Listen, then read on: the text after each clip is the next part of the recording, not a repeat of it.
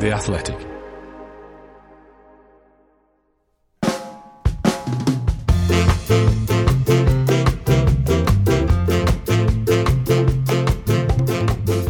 Hello, I'm Dan Bardell, and welcome to 1874, the Athletics podcast all about Aston Villa Football Club.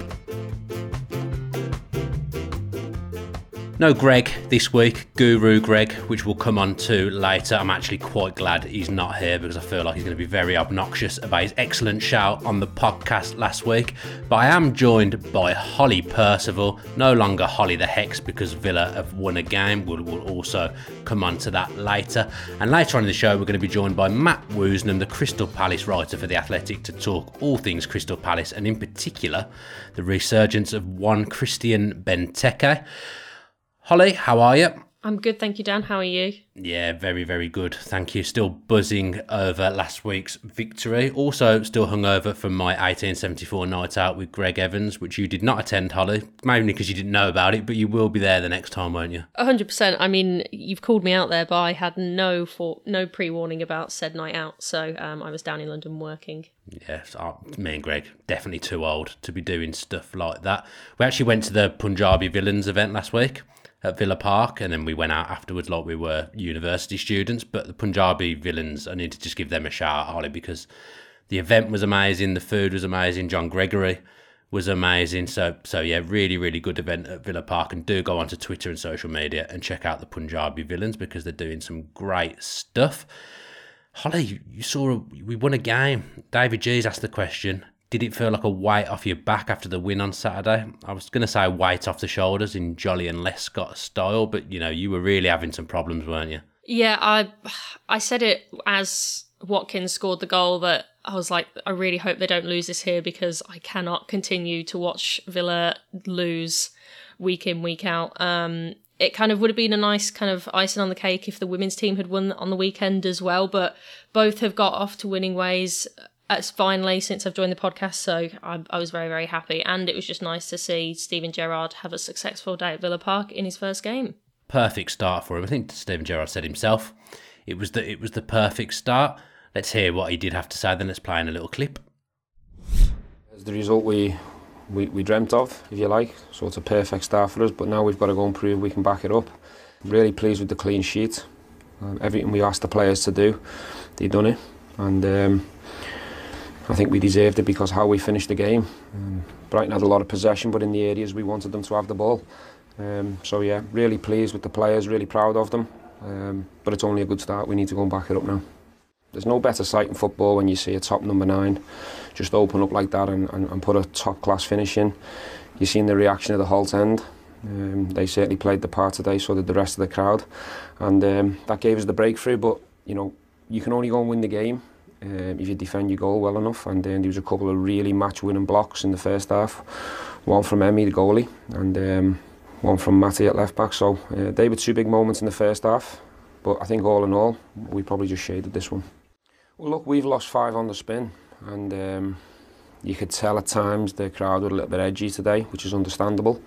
The players at times were maybe a little bit edgy, but I think the way we finished the game, I thought the subs brought a lot. Ashley, Ashley Young brought fantastic experience. Bailey, Ghazi, they brought quality, and we looked so dangerous in the last 10 minutes of the game because Brighton fancied it and they were pushing. And we went and hit them on the break a couple of times, and um, we could have went and scored another one with Leon. So we know we've got firepower, we know we've got talented players. We just need to get the balance right to defend our goal, be organised, get the structure right, and, and we'll hit teams. Not in a every place being a being a footballer. That was the the first dream. That was the only thing I ever wanted in life. Uh, but my career's gone. I need to move on. I have moved on. Now it's about me giving these players support and trying to help them and try and change them, uh, change the mentality into becoming winners, and that's what I want to do. Yeah, he means business, doesn't he, Holly? That the way the way he speaks, I don't, I don't know how else to describe it other than he is proper. Yeah, he's very switched on, and it's kind of it's it was weird to me to see such almost like a calm and collected post match interview after you know he was celebrating so heavily uh, for both of Villa's goals. So he just seems very switched on. He's straight back once he celebrate those goals, focused on what Villa do next, what they do to keep the lead or or carry on pushing for more goals if that's needed as well. So it's nice to just see him come in uh, despite all kind of the outside noise around Liverpool and it being his first managerial job in the Premier League and just focus on on what Villa need, which is results. Yeah, he hasn't had much time to work with the squad. I know everyone was away on international duty last week, and I heard that he actually put on a Thursday evening training session, which is I don't know how how usual that is after an international break, but you know he, he really wanted to stamp down his ways, his ethos, and then Friday would have been a big day at Bodymoor Heath again. And actually, the first 10, 15 minutes, Villa came out of the block with with a lot of intent, a lot of a lot of closing down, a lot of sharp, quick passing. The tempo was a lot higher than it had been in the previous games at Villa Park. You can see the way he wants to play football, but it's, it's very, very early days. But, you know, that first 10 15 minutes was, was a good look into what Steven Gerrard or how Steven Gerrard wants his teams to play football.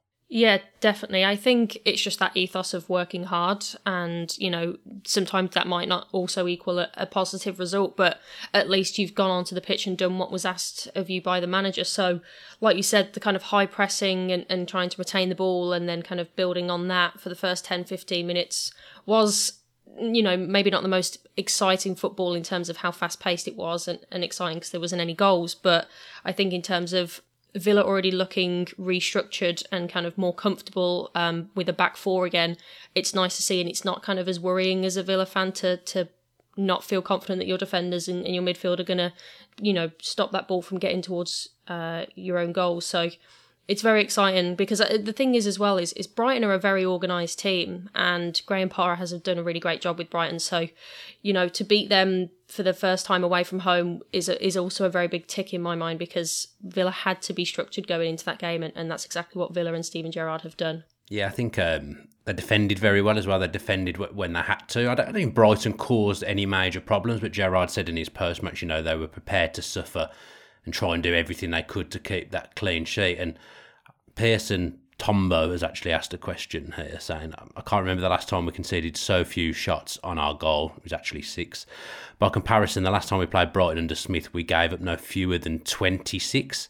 So you probably don't associate Steven Gerrard with having that rock solid defence and it being defensive football. And I don't think that's what Villa will be. But I think it's encouraging that straight away he's acted upon that porous defence, and that's what he, he's tried to do. He's trying to give Villa a platform, and the only way he can do that is by us being better defensively than we have been the last month or so. Yeah, I think with Villa anyway, when they defend well, they begin to build confidence, and I think maybe Steven Gerrard's noticed that from previous uh, from last season, and you know, that defeat to Wolves by just not really doing any form of decent defending in those last ten minutes kind of showed that that how easy it is to lose a game of football in the Premier League. So Gerrard's obviously come in, wanted to make sure that that that would not be an issue for Villa under his reign, and has kind of really battened down the hatches defensively. And I think he can do that as well because he knows that he's got such a good defensive line to use. So while it might not be the be the main focus throughout the whole season. It seems to be the main focus right now to build on and develop on and, and then kind of get the ball up to the likes of Watkins and, and so on when Villa can go on the attack. That back five of Martinez, Cash, Konsa, Mings and Targett was so good last season. The defensive record was excellent. I think we had the third best defensive record in the league. That could be wrong, but that's what my memory is telling me. That was actually the first time they've all played together since the second game of the season. So we're looking at August since we played that back five that probably is a contributing factor, along with the fact that you know that Wolves game really, really seemed to rock them.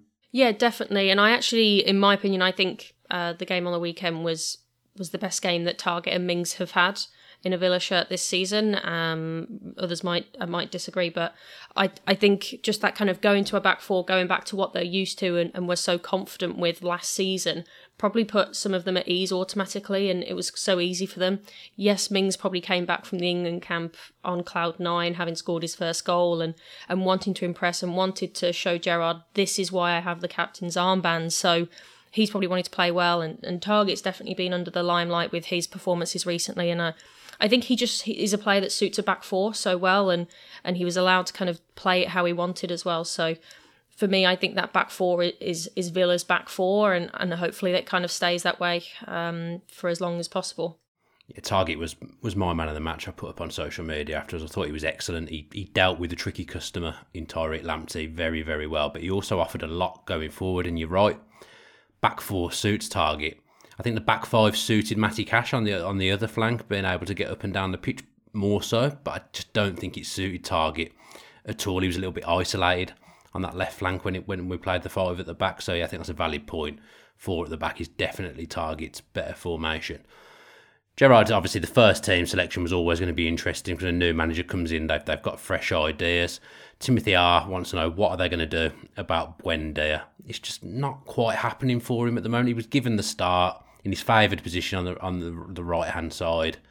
He huffed and he puffed. You know, it's not for it's not for a lack of effort. I thought he worked really hard, it's not quite coming together for him at the moment. Probably he could chuck you know Ings and Watkins in with him as well, and the, the link up between the three of them wasn't that brilliant whilst they were all on the pitch. It's it's going to take time again now, isn't it? Because again, new ideas. Yeah, I think even though the main changes happened defensively in terms of going to a back four, you know, I think that still has a knock on effect to the to the players playing up top. So Buendia seems to still be finding his feet. I think he's definitely bringing a lot of energy up front, but it's you know he's not providing those key passes to get Ings and Watkins through on goal um, like he was in preseason. So I'm hoping that he can kind of become more settled technically in, in providing attacking options. Otherwise, I'm going to struggle to see him continue to stay in the starting 11. He was obviously frustrated after the game, punching his seat. So he obviously wants to do well and he wants to succeed at Villa Park, but you know, like you said, he d- maybe he does need a, that little bit more time to kind of settle in and offer more up front. But also, like you just said, Watkins and Ings before Buendia was subbed off, neither of them did much either in an attacking sense. So maybe it's just that three that aren't quite clicking. Who knows? So hopefully Gerrard kind of rotates through um, a front three over the next couple of weeks and kind of finds what he likes best and, and what works best as well. Uh, so I, I don't know about you, but it's kind of finding that fine line between is it do you go for Buendia or do you go for Bailey or do you go for the likes of El Ghazi? So there are still so many options. So I don't see Gerrard having a set front three as of yet. No, it's going to be difficult because you think when Leon Bailey is fit, he's going to come into the team because he, he offers something a bit different. He offers that, that, that pace and that trickery down the right or the or the left hand side. I mean, it's good to get 60, 70 minutes out of Danny Ings. You know, he, he's not played the last few games. He probably wasn't fully fit. And at the start of the game, you, you could see what what he's all about, dropping deep. He's wanting to link the play. We were playing a lot of quick one-twos. But then he, he just faded, really. I don't know whether that was just the way the pattern of the, of the game went, but he, did fade. And there, again, just wasn't really any link up between him and Watkins at all. So Gerrard, he's going to have to get the balance of that, that front three, right, mate? There may come a time when we try 4 2 3 1 and Buendia maybe plays as a, as a 10 and we play two central midfielders, but at the moment, I think we'll always play three in central midfield. So there is always going to be someone who misses out. So it's, it's going to be quite fluid, the team selection. I think it, he's going to change on a, on a week by week basis. But yeah, Buendia loves a strop as well when he gets subbed. No, it's not even a strop, is it? It's just, he's very fiery. I think it's more about being fiery than anything. But like you say, it's not for a want of trying. He he wants to do well. It just isn't quite clicking for him at the moment. Teddy Ear said after a dozen games, is there a sense that this team is better after Jack Grealish's departure? How is the team getting along in the locker room? Who has been the better captain so far, Mings or Grealish? I think it's probably too early to answer the answer the last question. We'll say Tyrone Mings because he is the the current club captain, but they still we still miss Jack Grealish. You can't you can't get away from it. I wouldn't say we're a better team without him, but perhaps more of a team because you know not so reliant on one player. Although we're not doing as well as we were last season. Yeah, I agree with your point that we're we're arguably more of a team because we're not relying solely on Jack Grealish to score every goal for Aston Villa. So I think it's just unfortunate that, like we've just said previously, Villa's attacking options haven't quite become unified and clicked as, into place, unfortunately. So it's just a matter of time, is what I'm hoping, and probably what most Villa fans are hoping will kind of begin to find their feet and begin to become more unified and and kind of overshadow the the the attacking options that Jack Grealish provided when he was at Aston Villa. So I, it's hard to say for definite, like you said, about a better team overall, especially because we've been through a managerial change So uh, it's hard to answer that in full, but I'd like to think that post Jack Grealish, the team will continue to build and develop and, and become a better team as a whole after Jack Grealish left for Man City. I think it's a long term thing. I think it's too too short term at the moment to look at it and judge. But thank you for the question anyway. Now, gloating Greg, as he would have been if he was here, isn't here this week, thankfully, because he made an outrageous shout on last week's 1874 Hollywood. I pretty, I pretty much laughed at. I don't know. I don't know what you were thinking I did about too. it. Did you Yeah. laugh? Yeah, he claimed Ashley Young was going to play as a number ten in attacking midfield, and I think, you know, he's obviously got a friend somewhere. Is the fir- is the first thing I'll say because that's very very good information. Because Ashley Young was very close to starting. He didn't start, but he did come on and have a big say in the game. El Ghazi as well was very good off the bench. We should give him a shout out as well. But it was really those subs that swung the game in Villa's favour. Holly, Ollie Watkins on the score sheet with a, with a great finish, absolutely lashed it into the corner. But it was the impetus of Ashley Young and El Ghazi that, that swung the game for Villa. I was in the office, and once I kind of realised that Ashley Young had had played a good part in in Villa's win, I was like, oh, Greg's called that. How did he know? He's, he's got that spot on, and I was thinking, I really want to know who's given him that information because it, it was spot on, and and it's it's one of those where you don't want to disagree with it because Villa have won, but I did think Greg will be smiling in the press box right now, knowing that that he's made that call on the podcast, and and it's definitely paid off. So. Um, I'd also heard that Young was kind of on the line to, to be in the starting 11, but I, I kind of want him to be that impact sub. Like, I, I, I think he could easily become one of Villa's best impact subs, along with, with the likes of El Ghazi as well. So I don't know how much um, El Ghazi's dummying run to the left hand side of the box was intentional and he never wanted the ball from Watkins as he took it inside to, to take his shot or not. But yeah, uh, in their own ways, they provided so much for that first goal, and it's just it's nice to know as well that Gerrard's already kind of understood what he can get from his bench and and who works well coming off the bench. So it's again just kind of that whole collective team effort of this might not work, so let's make bring this player in, and I think it worked perfectly in the end with those substitutions. So kudos to Greg for for getting it right with Ashley Young. I can tell you he waited about five seconds till after the final whistle went to send me a text message about Ashley Young. I got a WhatsApp through. Honestly, five seconds after after the game had ended. I'm was glad I still, didn't was get still, that I was still in my seat. I was still in my seat. That's how quickly the the, the message came. So yeah, wasn't humble at all from Greg. And Villa finished off the game as well. Holly saw it out comfortably, which was nice not to be sitting on the edge of my seat going into stoppage time with Villa hanging on because Tyrone Mings chased a lost cause really, kept the ball in play and then carried on his run. And a smart finish as well. He wouldn't have had much time to think about that on, on his right foot. It was a very, very good finish from Tyrone and a, a good game. Good to see him smiling again because he probably had a difficult time in the last month or so. Scored for England, scores for Villa. A very good week for Tyrone. Massively, and I think it was you, wasn't it, that said on the podcast we could have done with him saving that England goal for Villa. Yeah. So he must he must have heard you and was like, well, There we go. I'll just score another then." Have that, Greg. yeah. Um, so I think I think what Ming showed is is determination and that kind of drive. Not that we had necessarily lost that at the end of Dean Smith's era, but you know, for Mings to want to chase that lost ball, as you said, and and continue the play and continue pushing Brighton, even though we were in the lead, shows a lot about Mings's kind of drive and determination to help Villa succeed, and and that's what you want from your captain. So he definitely deserved the goal because, like I said, in my mind, that was his best game for Villa this season, and it was nice for him to top that off with a really nice goal as well. Yeah. Guru Greg's done a lot of writing around the new era under Steven Gerrard and the game at the weekend. And to celebrate Black Friday, you can now subscribe to The Athletic for a special price of just £1 a month for a full 12 months. But do hurry because the offer ends at midnight on Monday, November the 29th. You'll enjoy all the great analysis and in depth features from the very best football writers around, as well as ad free versions of all our podcasts, including this one. Now, this would be the point usually where I'd ask Greg what he's got coming up, and he'd be very vague and tell me absolutely nothing. So, we're not losing anything by him not being here for that section. But if you do go to theathletic.com slash villapod, you can take advantage of that best ever offer. That's theathletic.com slash villapod.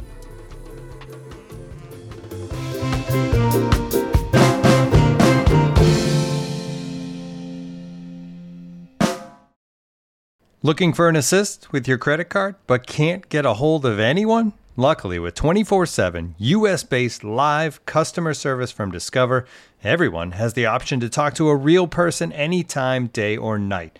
Yep, you heard that right. you can talk to a real human in customer service at any time. Sounds like a real game changer if you ask us.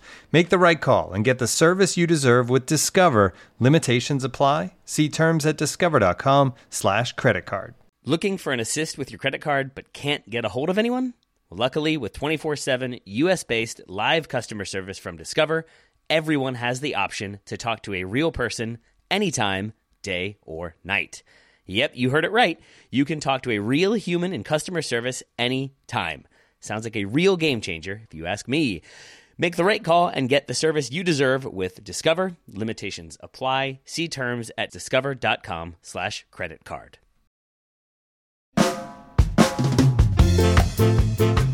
Very busy few weeks coming up for Villa. The games coming thick and fast. We've got Manchester City at Villa Park, which will be a nice, easy game next Wednesday. But before that, we're heading to London and it's Selhurst Park, Saturday, 3 pm. We're now joined by the Athletics Crystal Palace writer Matt Woosnam to have a look ahead to this one. And Matt, a nice time to be covering Crystal Palace, it's fair to say. Oh yeah, absolutely. It's been it's been really exciting this season. I've really enjoyed um, watching Palace under Patrick Vieira. Um, it's uh, it's completely changed since last season. So a lot a lot has changed. Uh, a massive transformation. He's done a lot in a short space of time as well. Really, I think he deserves a lot of credit for the quick change in style because it's it's night and day from Palace under previous managers. Not that they were bad managers, but the style is just so so different, and he's implemented it so so quickly. Yeah, absolutely. I mean, this is kind of the the thing that everyone was kind of, I suppose, concerned at last season with all the players out of contract and you know losing a manager with such experience who kept them in the league for what four seasons. Um, you know, under relatively difficult circumstances. Um, and then obviously Patrick Vieira comes in and completely changes things around. And you know, you go and lose three 0 on the opening day to Chelsea. Uh, you lose in the cup against Watford against a weak Watford team.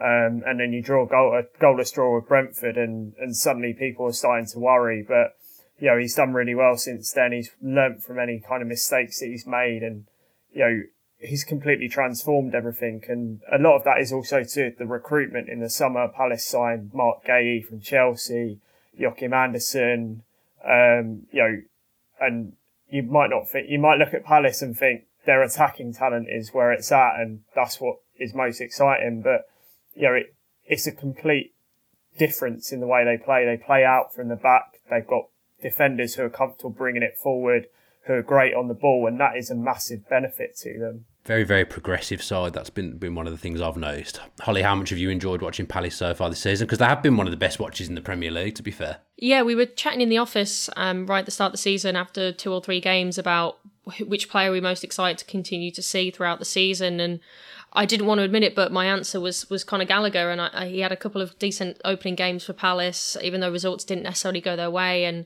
he, I mean, he's continued to blossom at Palace, and you know, hopefully, I don't know if Chelsea can can bring him back in January. Hopefully, they don't for Palace's sake. But I think Palace have been probably had one of the best transfer windows in terms of not overly spent, but have had big rewards in in the players that they have bought in over the summer. So it's been exciting to see them and and I'm I am one of those fans that likes to see previous Villa players do well, so it's nice to see oddly Benteke having a bit of a resurgence over recent weeks. Yeah, let's talk about Christian Benteke. I absolutely adored the man at Aston Villa. I mean, we were awful, Matt, when when he played for us. He, he kept us up. He was our talisman. But he's back now to, to that ben, Benteke, and I, I've noticed something. Since he changed his shirt number to 20, absolutely different beast. That's the number he had at Villa. There's something about that number 20 on his back that brings him alive, Matt. Yeah, it's interesting with, with Benteke because um, last January, um, you know, the signs were that he was going to leave, that Palace were going to allow him to leave. He was out of contract, I think. Um, and I think uh, he was offered to West Brom as part of a deal for Nathan Ferguson, which, you know, they, they I think they opted against, um, which is, you know, uh, poor for them because they only got nine hundred thousand pounds for Nathan Ferguson. But anyway, um, with Benteke, like I think it's really interesting to see that he's massively kicked on. I think um, certainly there's still aspects of his game that aren't quite there yet, but the confidence that he was clearly lacking last season and the season before, um, you know, that seems to have come back. Like it seems to come back towards the end under Roy Hodgson, and now under Vieira, you might not think he really suits the system because Palace aren't really getting loads of crosses into the box and things like that. But actually, he's done really well. And I think against Burnley, um, yeah, he missed a, a pretty good chance with a header, but the goal, um, which took a deflection off Tarkowski, you know, he got himself in the right place. He took the shot, and then um, you mentioned Gallagher there, Holly, and you know he brought down a ball, a long ball um, from Andersen superbly, chopped back as he does. That's one of his favourite moves is to chop back, um, and then laid it off to Benteke, and Benteke finished really well. I mean, you'd expect him to score, but I just thought it was a really good, strong finish. Um, and he's he's been in really good form this season, even though he hasn't necessarily always been a first choice. Now that Palace have got Odsonne Edouard as well. Would you expect him to start on Saturday? I'm kind of hoping he might be on the bench. I don't think he scored against Villa since he left us yet, but I'm feeling like this may be the weekend with his current form. Uh, yeah, I think he will probably start um, in you know in in the in the centre um, on his own. Palace do only really play one, well, three up front, however you want to describe it, um, flanked by two wide players. Um, it'll be interesting to see who plays alongside him and, and what sort of style they'll go for. Um, Vieira does like to change it up depending on the opposition, which is quite, you know, whereas with Roy Hodgson, it was very much, you kind of could predict everything and mostly predict the team that he was going to put out. I couldn't tell you, I couldn't tell you at the moment what, what the team will be um, at the weekend. Usually last year you could predict it almost to the, to the letter, but this time it's, it's a lot more difficult to predict. Was it Edouard who missed out at the weekend and George Jordan who played? Have I got that right? Yeah, that's right. Yeah. Because he's another another ex Villa player. Jordan Ayew, ex Villa players all over the place, and he very much divides opinion. Jordan Ayew at Palace. He did at Villa, um, and we were rubbish when he played for us. he um, he's very good at pressing the opposition, um, but he doesn't score goals. And you kind of think for a winger, maybe he needs to score goals, but he does obviously provide defensive cover as well. So it's a case of you know what is it that, that you're looking for from your winger? Are you bringing him in to sort of help the fullback? Are you bringing him in to score goals? What what is it exactly you want from him? But I think he's done okay this season. There's been a few good chances that he's missed that he should have scored, and I think uh, against Brighton um, it was costly because they went on to equalise in the last minute. Um, and that goal would have made it 2 0. And then against Man City, he missed a good chance as well. Luckily, Palace went on to win that game, but you know, it, it's fine margins. Yeah, and Wilf Zaha Holly a bit like when everyone used to come up against us and it was Jack Grealish was the main man. Zaha is obviously the one who you've got to curtail, and he's actually he spent some time on the bench since, since he's come back from injury as, as well. But he's always the danger man for Palace, isn't he? Yeah, Zaha is one of those players that I just don't like because he annoys every defensive line that he plays against. And I mean, it, it's it's a great attribute to have as a player, but you know, when you're watching it and it's against your side, it's very frustrating because he just knows exactly what to do to get in the defender's head and to wind them up and to put them on on the edge. And you know, there's always that worry that he somehow can get people sent off or you know in the book early on, so it puts that defender on the back foot because they don't want to get that second yellow. So I think if Zaha's playing on the weekend, I think he'll definitely try and cause a lot of issues for Mings and Konsa, and uh, it's not really what you want to see for Villa when when their aim at the moment is is to keep a clean sheet. So, it, like Matt said, it, it's hard to know for definite who Palace will line up. So if it's Zaha, you know. I feel confident the Villa can contain him, but it, it definitely won't be a pretty game between that defensive line and Wilfried Zaha. Would have been probably a good time to play Villa over the last few weeks, but we've now kind of got that new manager bounce, Steven Gerrard, winning his first game. Who is it from Villa that concerns you, Matt? I think Palace's uh, defensive record hasn't been that great this season. Um, you know, most of that has really come from set pieces. Um, they conceded quite a lot. I think they conceded nine of their 17 goals from set pieces. But to be honest with you, I think, you know, Ollie Watkins is, is probably the, the player that concerns me the most um, from a Palace perspective. Um, obviously scored a really good goal at the weekend. Um, so yeah, I think from from that perspective, it's it's got to be the striker. It's got to be Watkins. Um, you know, he's he's done really well. Got his goal at the weekend, so hopefully his tail is going to be up. Now we mentioned that the games are coming thick and fast, Matt, and we've got Manchester City on Wednesday after our trip to Selhurst Park. Can you just tell us how to beat them, please? Because obviously Palace have managed to do that so far this season. Um, uh, we we could loan you Wilfried Zaha for like 30 million for, for a game if that helps. You know, I'd take it. I think it's not my money. so It's easy for me to say, but yeah, I'd, I'd take it. um, yeah, I think I think for Palace beating Man City, a lot of that did come down to the way that they pressed. Um, they took the game to City, which you know, again, you come back to what they would have been like last season, and and they would have just sat back and defended. And you know, in fairness, though, you know, they've got a really good record in Manchester. Um, I think they're unbeaten in about four or five or six games in Manchester, which is crazy for for Palace. Um, but uh, certainly for Palace, it was it was the pressing from the front. You mentioned Conor Gallagher. You know, he was exceptional. Him and Zaha linked up really well. They played Zaha through the middle, um, which you know, obviously he's playing out wide. Um, so basically, just find yourself another Wilfried Zaha and uh, another Conor Gallagher, and you'll be all right. I think McGinn can probably do the Gallagher role. I'm not sure that we've got anyone that can, can do what Wilfried Zaha can do. Maybe January will come round and we'll be able to do that. I mean, Philip Wright has asked, what style of player do you think Gerrard will go for first? And he suggested Jesse Lingard, Holly.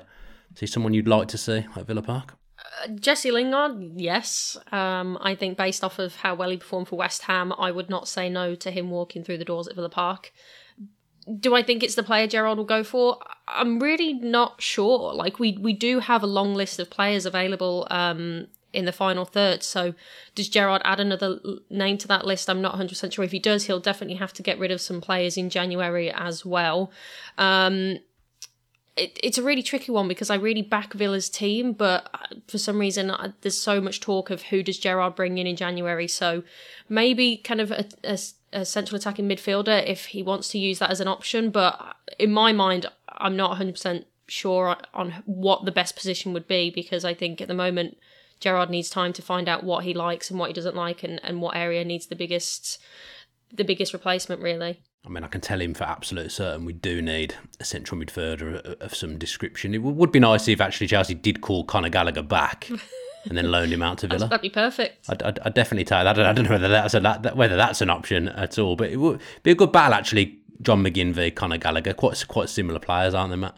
Yeah, I think McGinn is someone that Palace will be a little bit aware of as well. I think he I think he had a really good game, if I remember correctly, um, at Selhurst last season. Um, so yeah, I think uh, his tenacity in that midfield is is something to be aware of. But um, Palace are unfortunate because they've lost James McArthur to a torn hamstring. Um, so he won't be available, and he's been absolutely superb this season. As much as we talk about Conor Gallagher, um, you know, he's been facilitated by James McArthur in that midfield with that engine who, you know, covers all the ground, who gets across, who helps other players to play well. And I think Gallagher might, I'm not saying he'll suffer completely, but I think that might make it a bit more difficult. It'll be interesting to see, as I said earlier, who who comes in. It's possible we could see Eberechi Eze return. Um, oh, great. Great. Achilles. um, he'll be on the bench at the very least. Um, he didn't make it off the bench at Burnley, but with another week under his belt, then you know, maybe maybe he might come back in, or you could have uh, Jeffrey Schlupp potentially. Um, he's probably the most likely to start is is Schlupp. Um, so you've got someone who sort of presses from the front, who drives forward with the ball and carries the ball well. Right, before we let you go, Matt, and thank you ever so much for coming on and talking to us. I appreciate our podcast is recorded at not a very nice time for guests to come on. Score prediction. What are you saying, Matt? Oh, that's difficult. Um, uh, will I get hounded out of Selhurst by the away fans if I say Palace 2 1? You'll probably be okay. I, I imagine you'll be all right. Holly? Um, well, see, I predicted Villa two 0 uh, against Brighton on my uh, on my live stream, so there is actual evidence of, of getting a correct prediction Excellent. here. So I don't wanna I don't want to end that streak. Um, however, I do think Palace are unpredictable, but uh, I think a clean sheet will be uh, definitely the main focus again. So I feel confident of a Watkins goal and a McGinn goal here. So I'm going to say two 0 again this weekend. Two 0 to Villa. Yeah. We're getting confident now, Holly. We've only won one game since you've come on this podcast, so I won't get, won't get I've, got to, I've got to keep the positive mental attitude going. I'm going to go one-one, quite simply because I'm going. So me going to an away game is usually an absolute finisher for Villa winning. because we, we can't win to save our lives when, when when I go away. But I'll go one one. The new manager bounce continuing somewhat. I can see us falling behind and then and then getting back in the game, a rousing Steven Gerrard halftime team talk. So yeah, I'll go for one one. Matt, it's been a pleasure talking to you. Thanks ever so much for coming on 1874 and have a good day on Saturday. But yeah, hopefully you don't enjoy three points. Cheers, Dan. See you later. Cheers, Holly.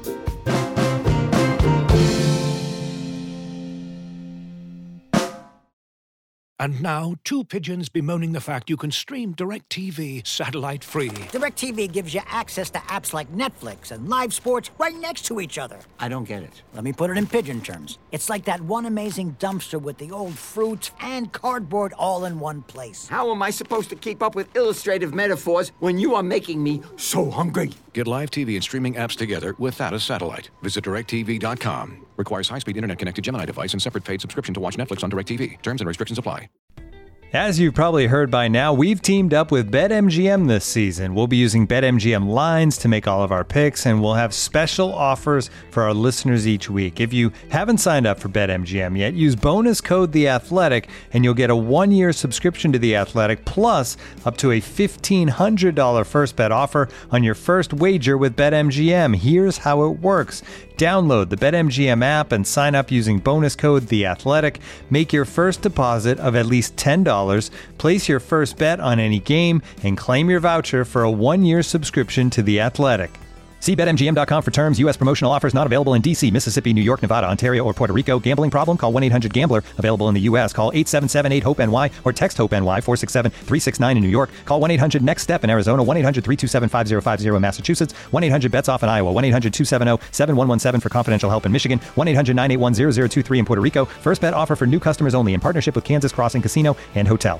Don't forget, if you haven't signed up for BetMGM yet, use bonus code The Athletic, and you'll get a one-year subscription to The Athletic, plus up to a $1,500 first bet offer on your first wager.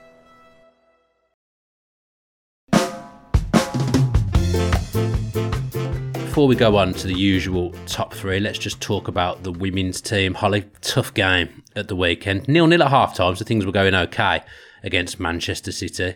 Bit of an acid test coming up against them, but second half kind of capitulated a little bit and ended in a 5 0 defeat. I don't know whether would that have been expected before the game that Man City would just steamroll us? Definitely not. City have not had a great start to the season. Um, on previous accounts, they have struggled for for even the easy, the quote unquote easier games to find results. So I think Carla Ward and Villa would have definitely gone into the game looking for at least a draw um, potentially stealing a win because City do have a great list of, of, of players under their belt. Um, they have been struck with with a hard list of injuries, unfortunately. So um, I think that will be a game that Carla Ward and the team have walked away one away with disappointed. Um, they, like you said, they held out for the first half, but second half was not as favourable, conceding five goals. And I think the thing that Villa needed to, to work on is keeping possession and, and you know pressing high up the pitch and putting pressure on the teams they're against. But that said,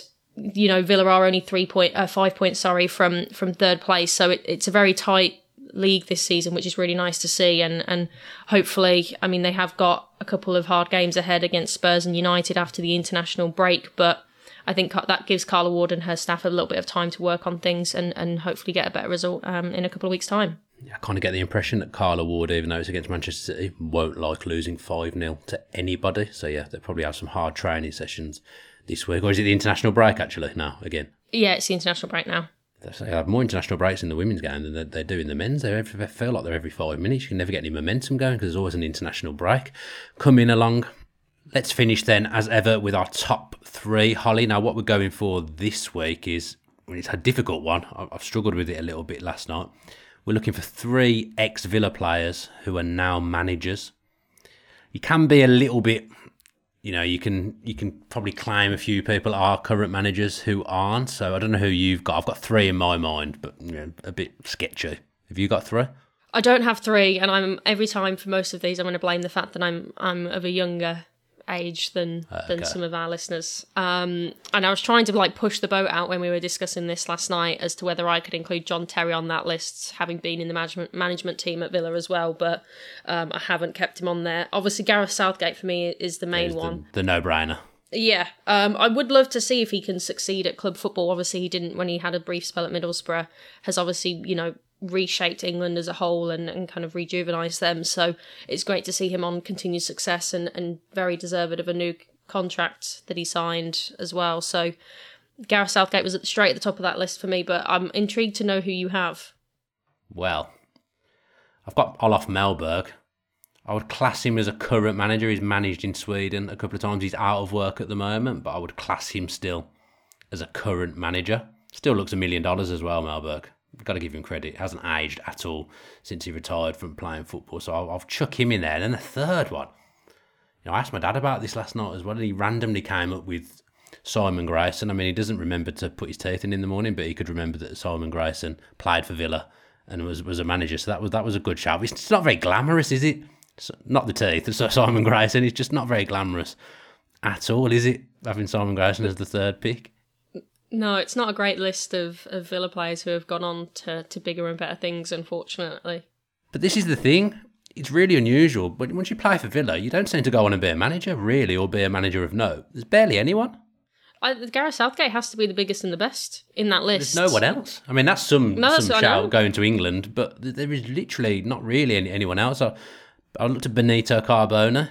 I mean, I know you're young, as you've just said. You played for Villa in for, for six months into in 2000, 99 2000 season, but you know he was managing Italy for a bit, but he's not, he's not even a current manager either. Producer told me that Steve Watson manages York. I, I didn't know that, but yeah, get in touch with us, please, on social media or in the Athletic comment section, and do let us know about ex Villa players as as current managers because you know my dad tried to tell me we should put Brian Little or uh, John Gregory in there, but they're not current managers.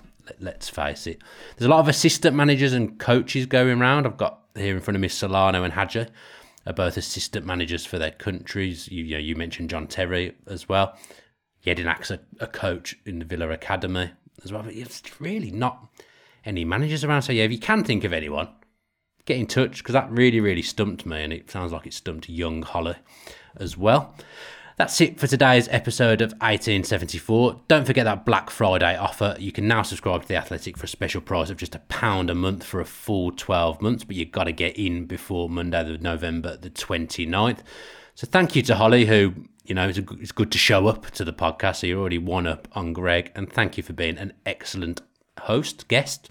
I don't know what you were. Would you class yourself as a host or a guest, Holly? I'm not sure. You You're on every week. Probably a probably probably all hosts. Yeah, I don't know. I'll take a host. That sounds like an upgrade. Yeah, I'll give I'll give you I'll give you that gig. Make sure you go to your boss and ask for a pay rise. Hopefully, Greg will be back next week. We're going to record after the Manchester City game, so you can expect that episode at some point on Thursday. Until then, let's keep the Gerrard train rolling up the villa.